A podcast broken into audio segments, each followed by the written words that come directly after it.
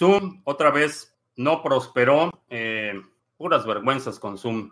Se me hace que ya lo vamos a jubilar. Hoy es eh, viernes, eh, ¿qué? Viernes 16, ah, viernes 15 de noviembre. Estamos listos para iniciar la transmisión. un recordatorio muy rápido. ya lanzamos el proyecto ¿Qué es Bitcoin? es un curso, 10 lecciones entregadas vía correo electrónico eh, en el que exploramos eh, los aspectos más importantes para entender los fundamentos de Bitcoin como tecnología, como sistema monetario, eh, lecciones de cómo evitar estafas, cómo funciona Bitcoin, cómo adquirirlo, cómo guardarlo, lo básico para cualquier persona que tenga la curiosidad de aprender más de cómo funciona esta tecnología. Puedes ir a qué es bitcoin.co C de casa o de Oscar y ahí está el recurso, es gratuito y puedes compartirlo con quien te pregunte qué es Bitcoin. Eh, es una buena, un buen recurso. Eh, One, saludos. Eh, Ángel en Coetzalan, Lito en California, Ricardo en Venezuela, Hugo en Sinaloa, Abel en Colima, David en Cholula, Alejandro en Mérida. Eh, leí que YouTube podría eliminar las cuentas que no son comercialmente viables para el 10 de diciembre. Sí, sí, así es. Eh, eh, ese término que utilizaron, que no son comercialmente viables, es un poco, en mi opinión, bastante laxo. Entonces no está claro exactamente a qué se refieran, si a cuentas que no se monetizan, por ejemplo, creadores que no monetizan sus videos o, que simplemente no son rentables. el término es bastante laxo, pero es un negocio. Eh, necesitan asegurarse de la viabilidad de su negocio, así es que vamos a ver si en el futuro tenemos que migrar a otra plataforma o hacerlo únicamente en versión audio o otras alternativas. Pero como recordatorio, aquí en la descripción del video están eh, otras redes sociales y otras plataformas en las que publicamos contenido de forma regular y que también nos puedes seguir de 75 a 125 millones el QI. Sí, lo interesante es que no sabemos, no tenemos nombres de los beneficiarios, eh, no sabemos a quién, a quién le están inyectando dinero en, eh, proporciones que rayan en la obscenidad. Uh, Board Cube en la capital con crisis de combustible cada 15 días. Eh, hoy accedí al seminario Cashflow, se ve muy buen material, gracias. ¿Cuál creo que puede ser la salida al conflicto en Chile?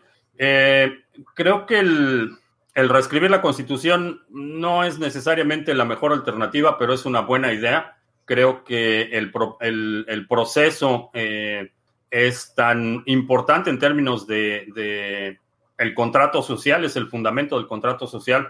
Creo que no se debe apresurar el proceso y creo que hay algunos aspectos eh, que en mi opinión deben integrarse en la constitución, pero cada grupo va a tratar de asegurar su interés eh, en la Constitución. Creo que el, considerar eh, replantearse el documento básico de un país es una buena idea y obviamente tiene sus peligros eh, considerables, pero en términos del conflicto, sentarse a la mesa a, negociar los términos del nuevo contrato social creo que es una, una buena salida. El presidente de Chile anunció la nueva constitución, cambiarán los civiles con esto. Mm, obviamente va a haber grupos que, no quieran la negociación, que, se benefician de la confrontación y del caos. Hay grupos que se van a oponer a esto, pero en términos generales, como sociedad, creo que es, eh, un avance positivo. Se les puede llamar estas sesiones clases, ya que les digo a mis padres que casi, ya casi empieza mi clase. Ah, si aprende, supongo que sí, supongo que sí, no está tan estructurado, es un poco más una, una charla, una conversación, eh, discutimos ideas, eh, discutimos eventos que creo que pueden tener un impacto en nuestras vidas, pero no está estructurado como clase, cosa que muy pronto va a cambiar, va a estar un poco más estructurado. Alejandro, el gobierno ya nos espiaba y nos controlaba hace mucho, ahora es una paranoia la cuestión de la privacidad, antes parecía no importar, algo ha cambiado. Ha cambiado la capacidad de colección de datos en términos de privacidad, la necesidad eh, fundamental de privacidad y el hecho de que puedas tener interacciones con otras personas sin que el gobierno esté escuchando o intervenga es un, es un derecho natural. Ni siquiera, en mi opinión, debería estar regulado o considerado en la, en la Constitución, más allá de respetar o reconocer el derecho fundamental a la privacidad. No hay ninguna razón real para que un gobierno tenga que escuchar las conversaciones de todos los ciudadanos. Lo único eh, que, el único propósito de ese tipo de control es mantener la hegemonía del poder, mantener esa balanza a favor del Estado y debilitar a la sociedad civil. Ese es el propósito y creo que debe ser eh, denunciado y, debe ser eh, opuesto, debe haber una oposición enérgica a estas medidas en las que con, con, el cuento de que es para proteger a los niños o, el terrorismo o el narco, eh, destruyen la posibilidad de interacciones sociales. Lo estamos viendo, por ejemplo, en Hong Kong, donde los manifestantes eh, han tenido que recurrir al extremo de utilizar eh, métodos de comunicación no convencionales por el aparato de vigilancia que tiene el Estado. Y creo que ninguna promesa de seguridad justifica el renunciar a tus derechos fundamentales y eso implica eh, derecho a la privacidad, el derecho a, defender la vida y la vida de tu familia, eh, el derecho de, de, negarte a ser sometido por un Estado, creo que son derechos fundamentales y, y en ninguna circunstancia, en mi opinión, se justifica eh, renunciar a esos derechos a cambio de una promesa de seguridad que sabemos que son promesas de políticos y cómo terminan esas promesas de políticos. Se pueden acabar en cualquier momento. Creo que nadie está observando el accionar del ejército en Bolivia. Eh, no he seguido, no he seguido en los, los últimos días eh, la tasa. No, esta es una tasa histórica. Tiene, es con la que inicié las transmisiones. Gabriel pregunta: La seguridad de Bitcoin depende de la minería y las confirmaciones de los mineros. ¿Qué va a pasar cuando ya se deje de minar? ¿Se mantendrá la seguridad de Bitcoin? Ok, eh, vamos por partes. Primero, las confirmaciones no son de los mineros. Eh, como eh, vamos a hacer un, breve resumen de cómo funciona una transacción. Firmas una transacción, la publicas y eso va a un pool de memoria. En ese pool de memoria, un minero toma tu transacción, verifica que sea una transacción válida, que sea una firma válida, que los inputs y outputs sean legítimos y la pone en un bloque. Una vez que ese bloque es el bloque válido y se propaga en la red, ahí termina la función del minero específicamente en cuanto a esa transacción. Las transacciones o las confirmaciones posteriores son otros bloques no relacionados a tu transacción. Entonces, se mina tu transacción, se incluye en este bloque. Cada bloque adicional que se va agregando a la cadena es una confirmación.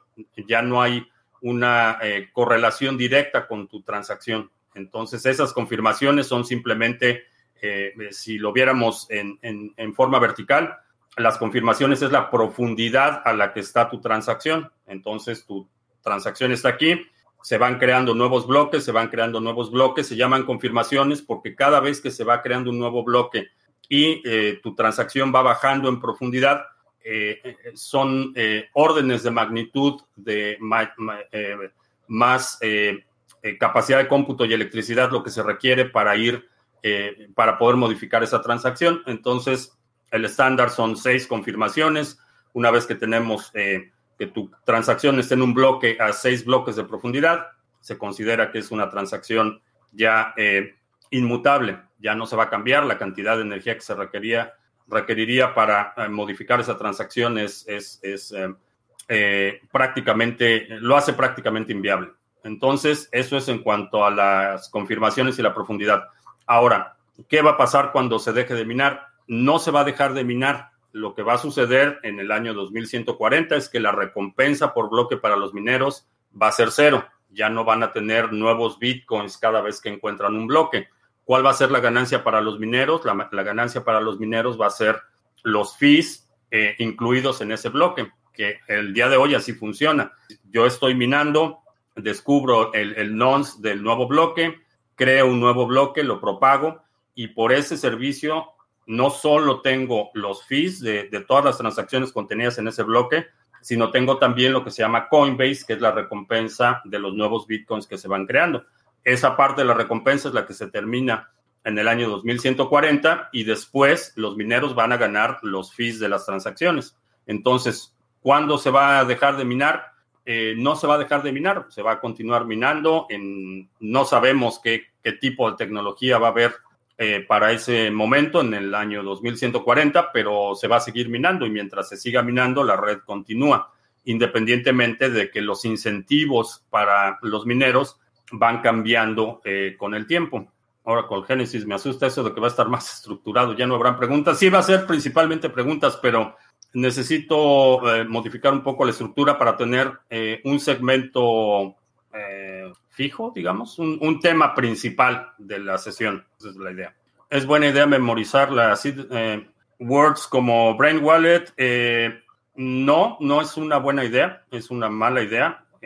eso solo lo recomendaría en una situación extrema, por ejemplo, que tienes que cruzar una, un, un, una frontera o, tienes que someterte a una revisión completa de tus pertenencias y tus eh, una revisión corporal, algo así, en una situación extrema así, eh, te memorizas las palabras y una vez que estás a salvo las reescribes.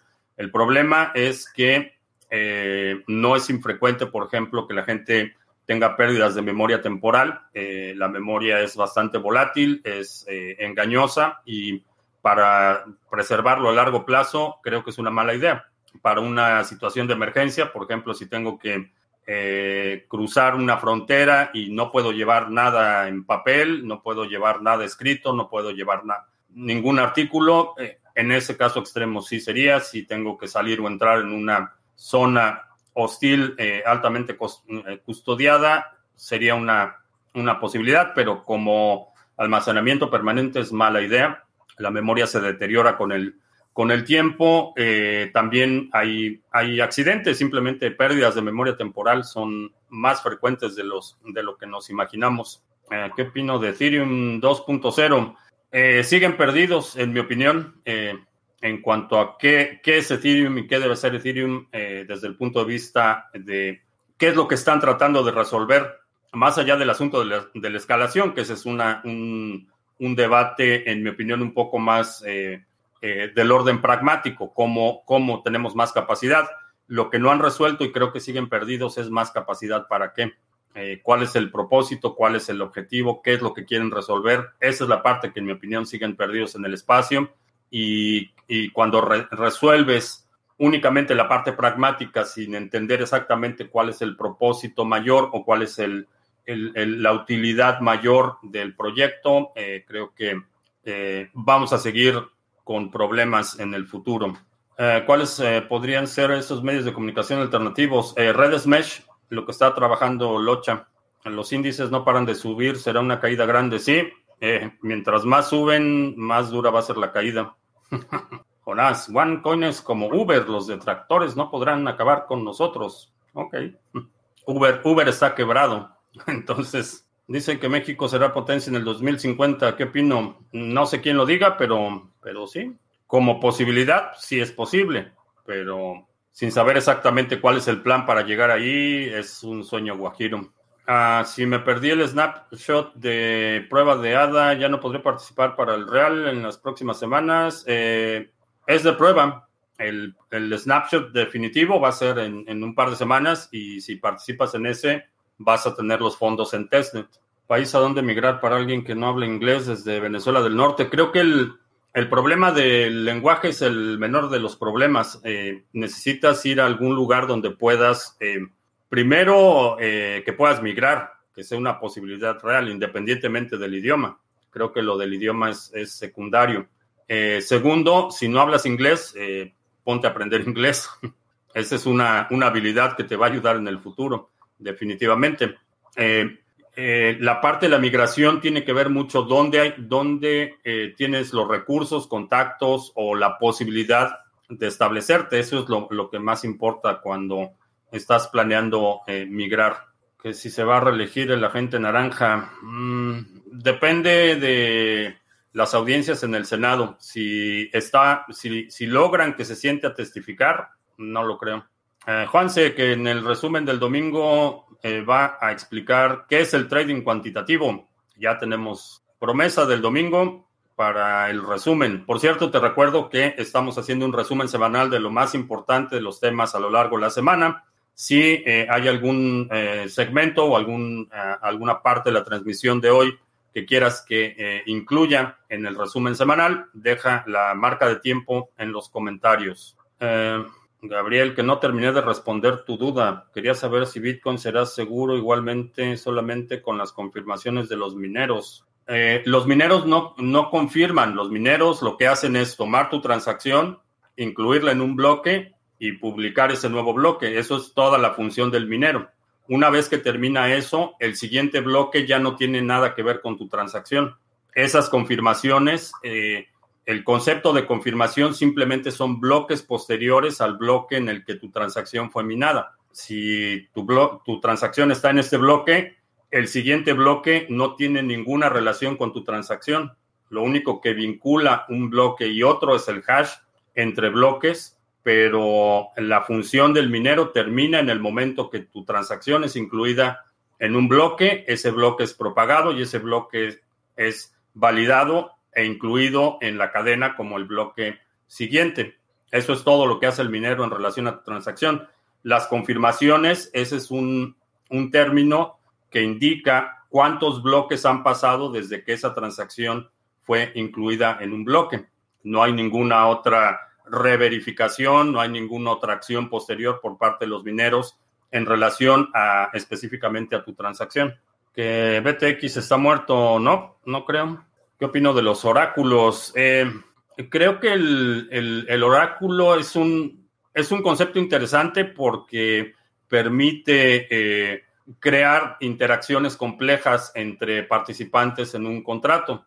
Creo que es interesante. Ahora, los oráculos incentivados generalmente me parece una situación peligrosa porque los oráculos que pueden ser identificados y que están incentivados eh, son susceptibles a ser corruptos. Es un, es un problema, eh, si hacemos la analogía con un, sistema, eh, eh, digamos, social, los oráculos serían los jueces, son los que determinan el resultado de un contrato inteligente. Y creo que cuando esos, esos jueces son incentivados por el resultado de su participación, son susceptibles a, la corrupción. Ese es uno de los, de los de las fallas que he visto en algunos proyectos en los que incentivan eh, a, los, a, los, oráculos. Creo que eh, desvirtúa la naturaleza del oráculo que debe ser puramente agnóstica, debe ser eh, totalmente neutral. Cuando el oráculo es incentivado, repito, la tentación de la corrupción es bastante alta. Bitcoin también le entró al buen fin. no sé, pero este buen fin y Black Friday, Black Friday Ah, Luis, ¿cómo puedo consultar desde qué dirección IP me fueron enviados unos satoshis? Mm, depende qué plataforma esté, cómo recibiste esos satoshis. Eh, si fue a través de Lightning Network, eh, es un poco más simple identificar el nodo desde, no desde que, desde los, eh, desde dónde fueron enviados, del último nodo donde los recibiste, pero no hay una, no necesariamente hay una asociación directa entre esos satoshis y una dirección IP. Eh, se requiere un análisis un poco más complejo. No hay una interfase donde pongas un dato y te dé la dirección IP. No funciona así. Es un, se requiere un análisis un poco más complejo. Alejandro dice que los detractores no acabarán con OneCoin, será la policía. Pues es una estafa. nunca terminan bien.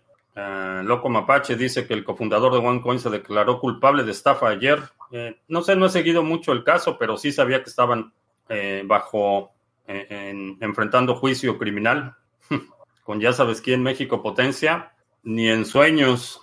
Ojalá que algún día el lenguaje universal sea el esperanto. ya no vamos a necesitar lenguaje universal, vamos a tener interfaces de lenguaje. De hecho, ya hay, ya hay aplicaciones relativamente sofisticadas que te permiten hacer traducciones en tiempo real y la tecnología solo se va a mejorar con el tiempo. Entonces, la necesidad de ese lenguaje universal eh, va a desaparecer porque vamos a tener tecnología que sustituye eh, el, esperanto y, en el plazo, no creo que se tarde más de eh, probablemente cuatro años, cuatro o cinco años. Esta misma transmisión, por ejemplo, puedes seleccionar en qué lenguaje la quieres escuchar y vas a poder escuchar traducciones en tiempo real. Lenguaje, idioma. ¿Qué trabajos van a dejar de existir con la inteligencia artificial. Eh, principalmente los primeros en irse son aquellos que sean repetitivos o que sean predecibles. Eh, si tu trabajo es, es mecánico, si haces la misma operación muchas veces al día, esos van a ser los primeros, porque es lo más fácil de, automatizar, lo más fácil de reemplazar.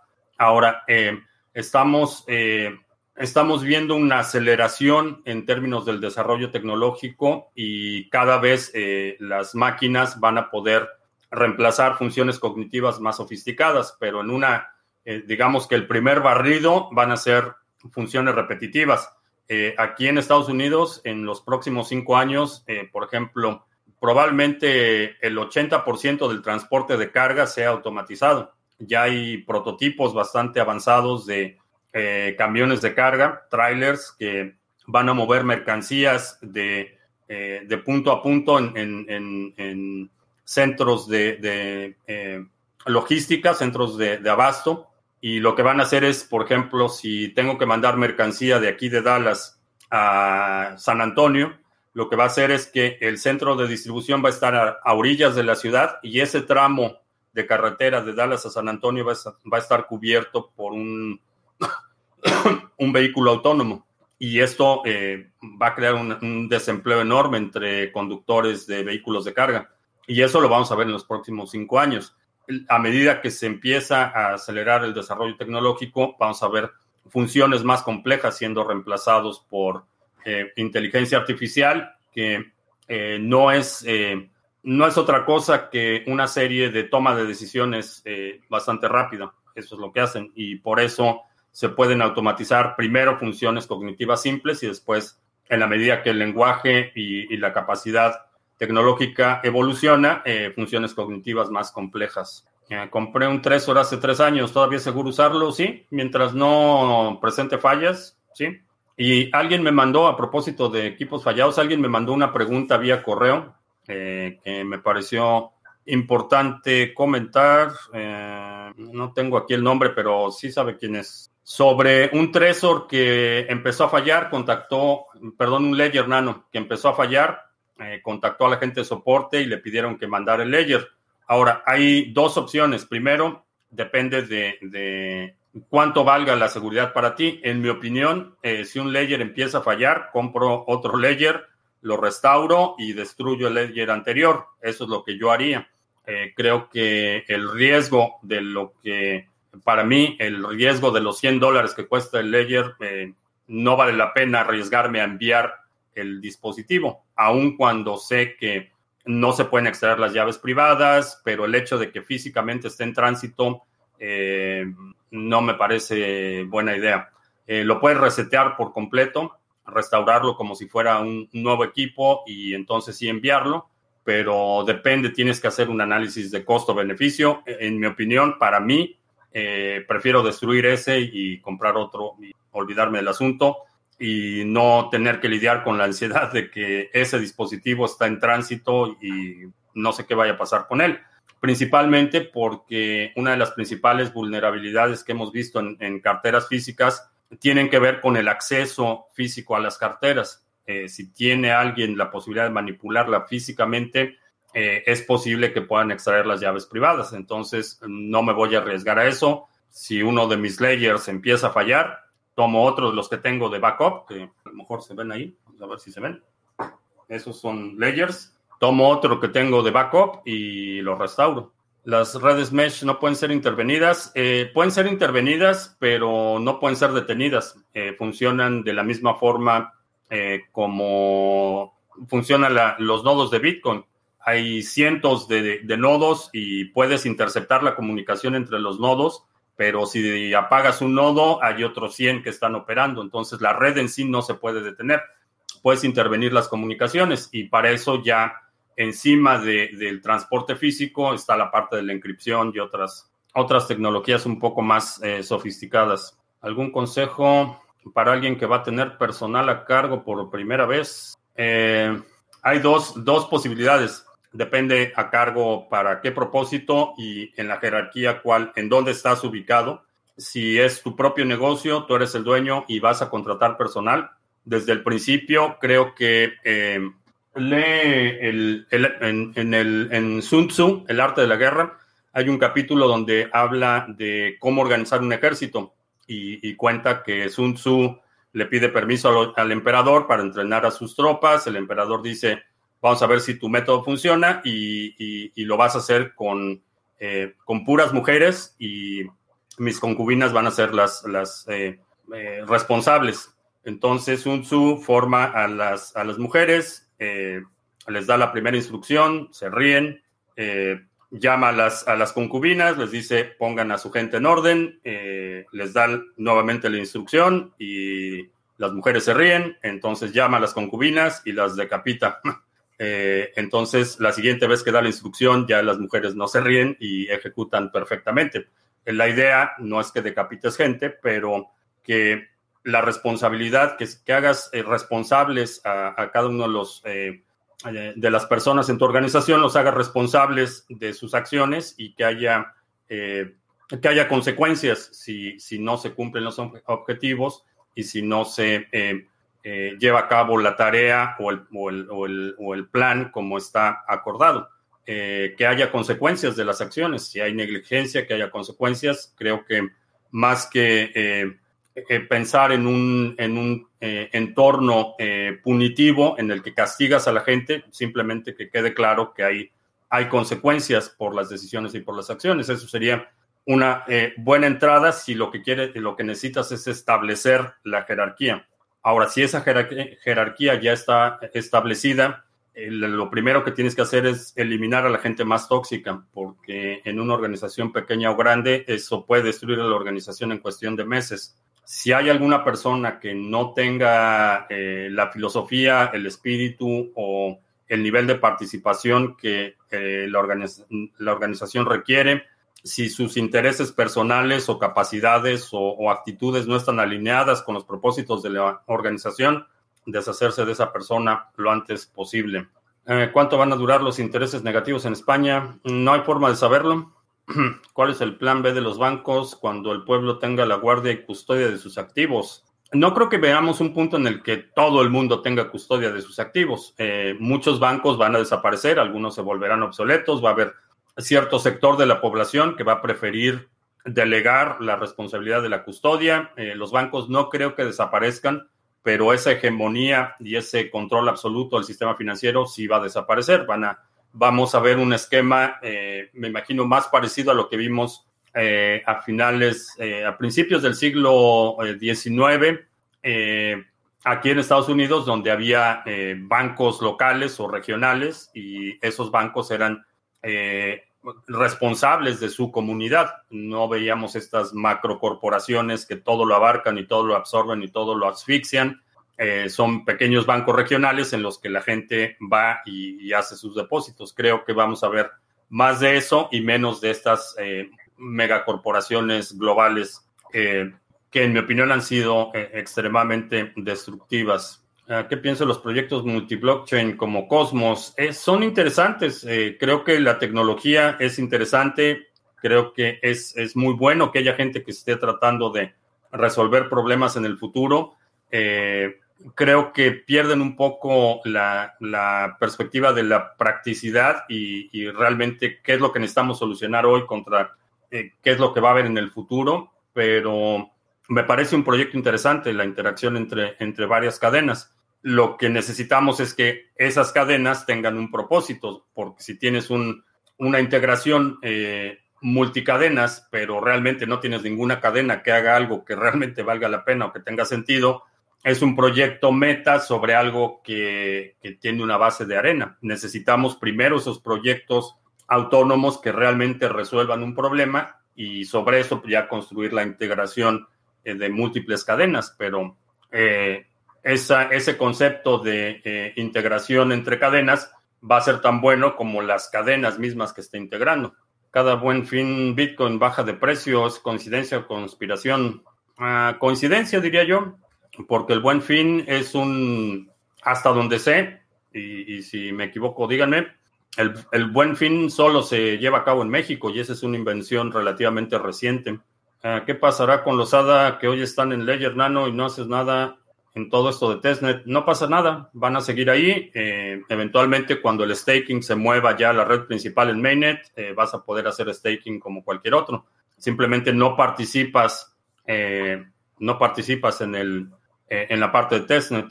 compré un Trezor hace 13 años, ¿es seguro usarlo? Sí, mientras no, no te presente fallas. Sí, y creo que ya había contestado eso. ¿Qué pasó con la taza de café? Está en la lavadora pero ya hay GIFs animados y ya todo, memes de la taza de los bigotes. Los problemas con el Ledger Nano X fueron resueltos. Os sigo recomendando el Nano S. Yo prefiero el Nano S. Eh, siempre que hay comunicación inalámbrica, eso es algo que no ves. Eh, ya hay patches para la vulnerabilidad que se descubrió en Bluetooth, pero la comunicación inalámbrica no ves lo que está pasando y prefiero la comunicación física.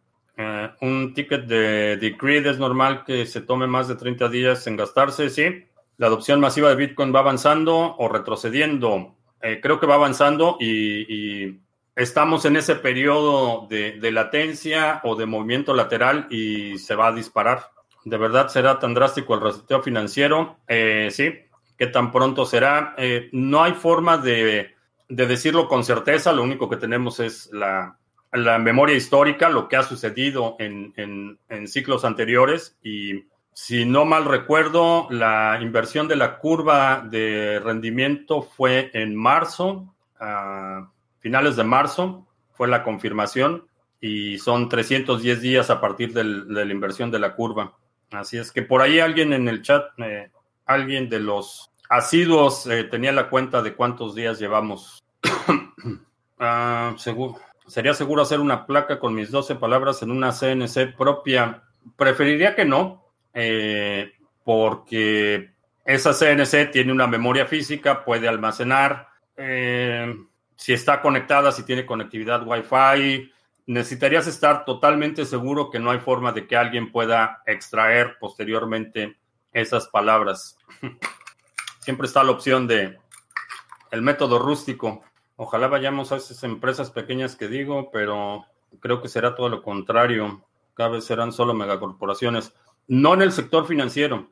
Eh, la única razón por la que los bancos crecieron al nivel que crecieron fue por las comunicaciones, la transferencia de dinero. Eso era lo que eh, privilegiaba el modelo del monopolio natural para los bancos. Pero eso ya, esa premisa ya no es cierta. Ya no necesitas al banco para, eh, para enviar dinero y, mucho más importante, ya no es infraestructura del banco la que se utiliza para transferencias, esa es infraestructura pública. Entonces, eh, después de la, del reset, lo que creo que va a suceder es que vamos a ver primero una separación de la banca especulativa y de la banca eh, de primer piso la banca de servicios básicos. Esa banca de servicios básicos creo que va a ser, va a ser la fragmentada.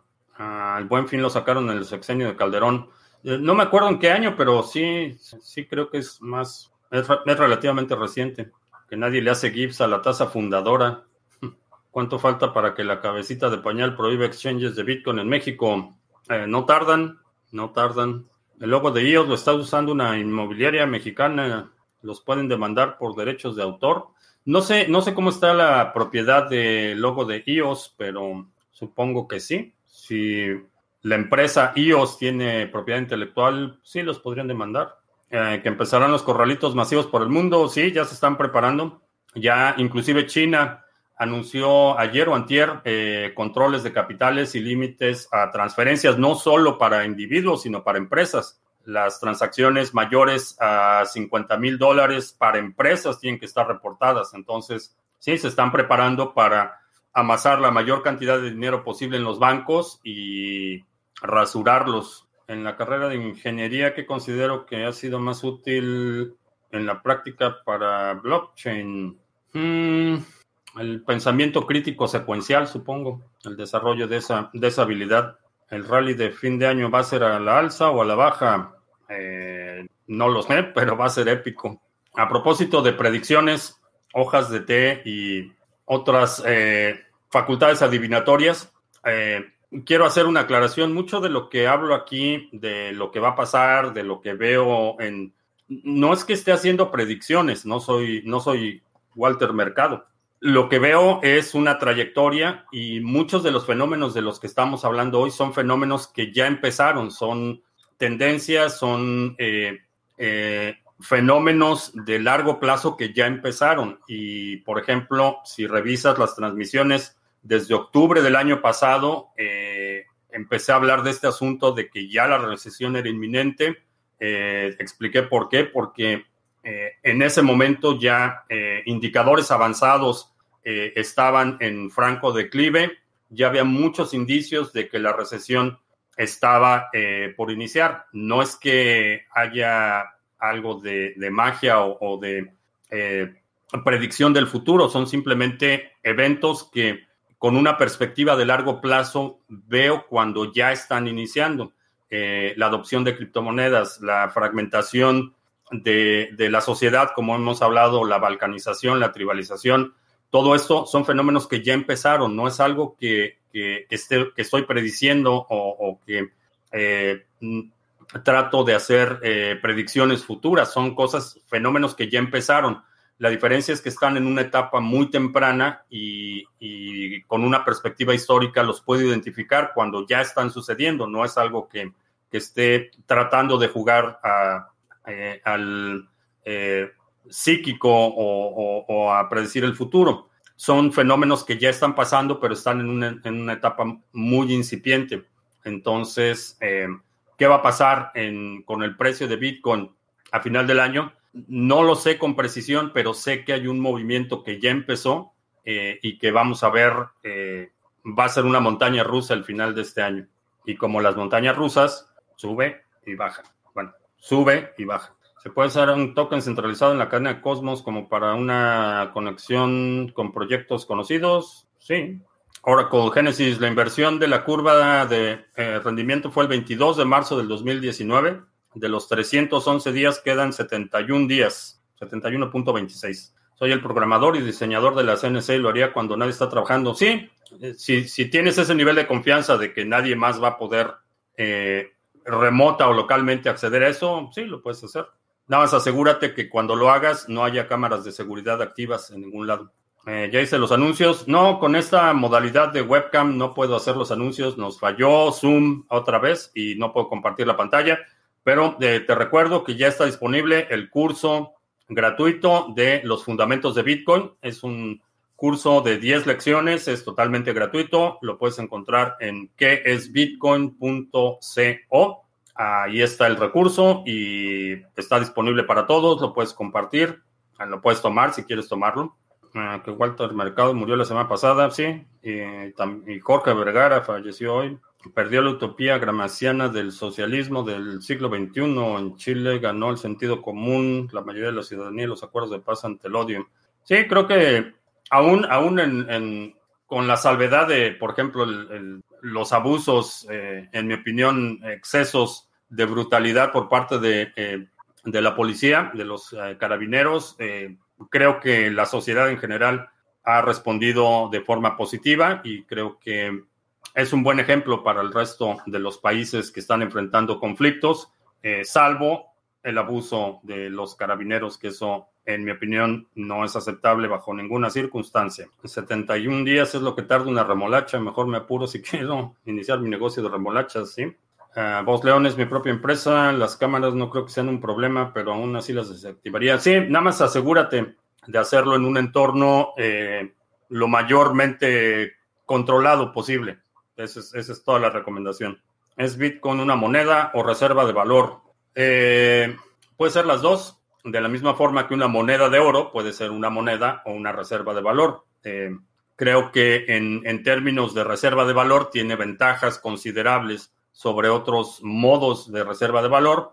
En términos de moneda, eh, está en un periodo muy incipiente y hay todavía muchas soluciones que se van a construir en el sector. Hay muchas interfaces, muchos medios de acceso que se están desarrollando y esa parte del intercambio monetario a corto plazo eh, se va a ir haciendo más eficiente cada vez, de la misma forma que he comparado el desarrollo de Bitcoin con el desarrollo del correo electrónico.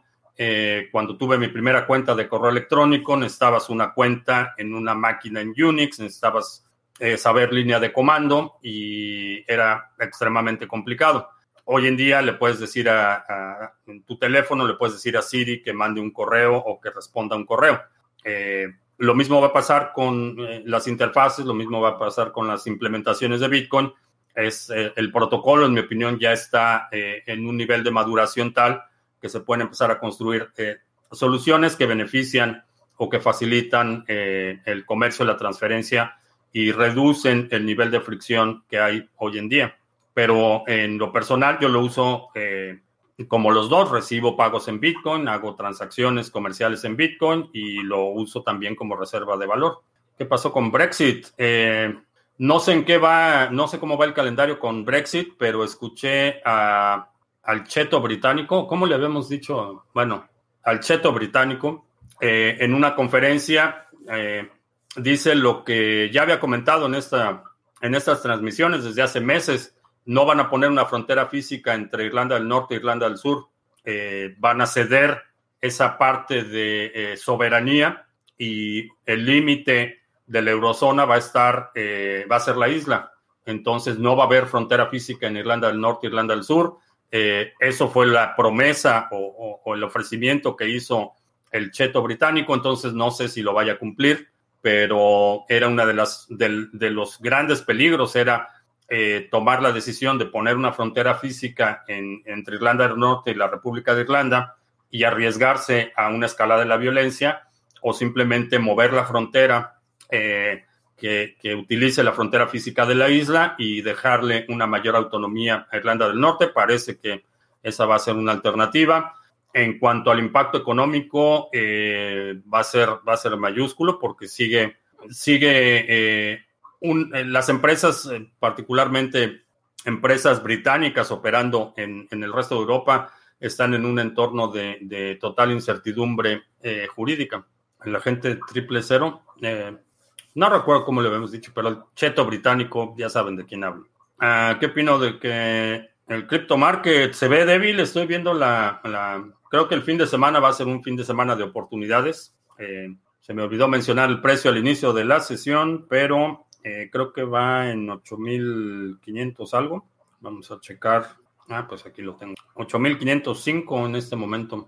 8200 es el nivel que estoy observando enseguida. Bien, pues eh, son las 8 de la noche con 3 minutos. Ah, ya se acabó el café. Te recuerdo que eh, estamos haciendo un resumen semanal, los segmentos y los temas más gustados de la semana los estamos incluyendo en un resumen semanal junto con un análisis del mercado. Si no te has suscrito al canal, suscríbete para que recibas notificaciones cuando publiquemos ese video y cuando estemos en vivo. Deja un comentario aquí abajo con la marca de tiempo y el tema que quieres incluir en este resumen semanal. Te recuerdo también que ya está disponible el recurso de qué es bitcoin.co. Es una, un sitio dedicado al curso mini de los fundamentos de Bitcoin, 10 lecciones gratuitas para que puedas eh, compartirlo, para que puedas aprender, si quieres aprender de forma un poco más estructurada. Y eh, creo que por mi parte es todo.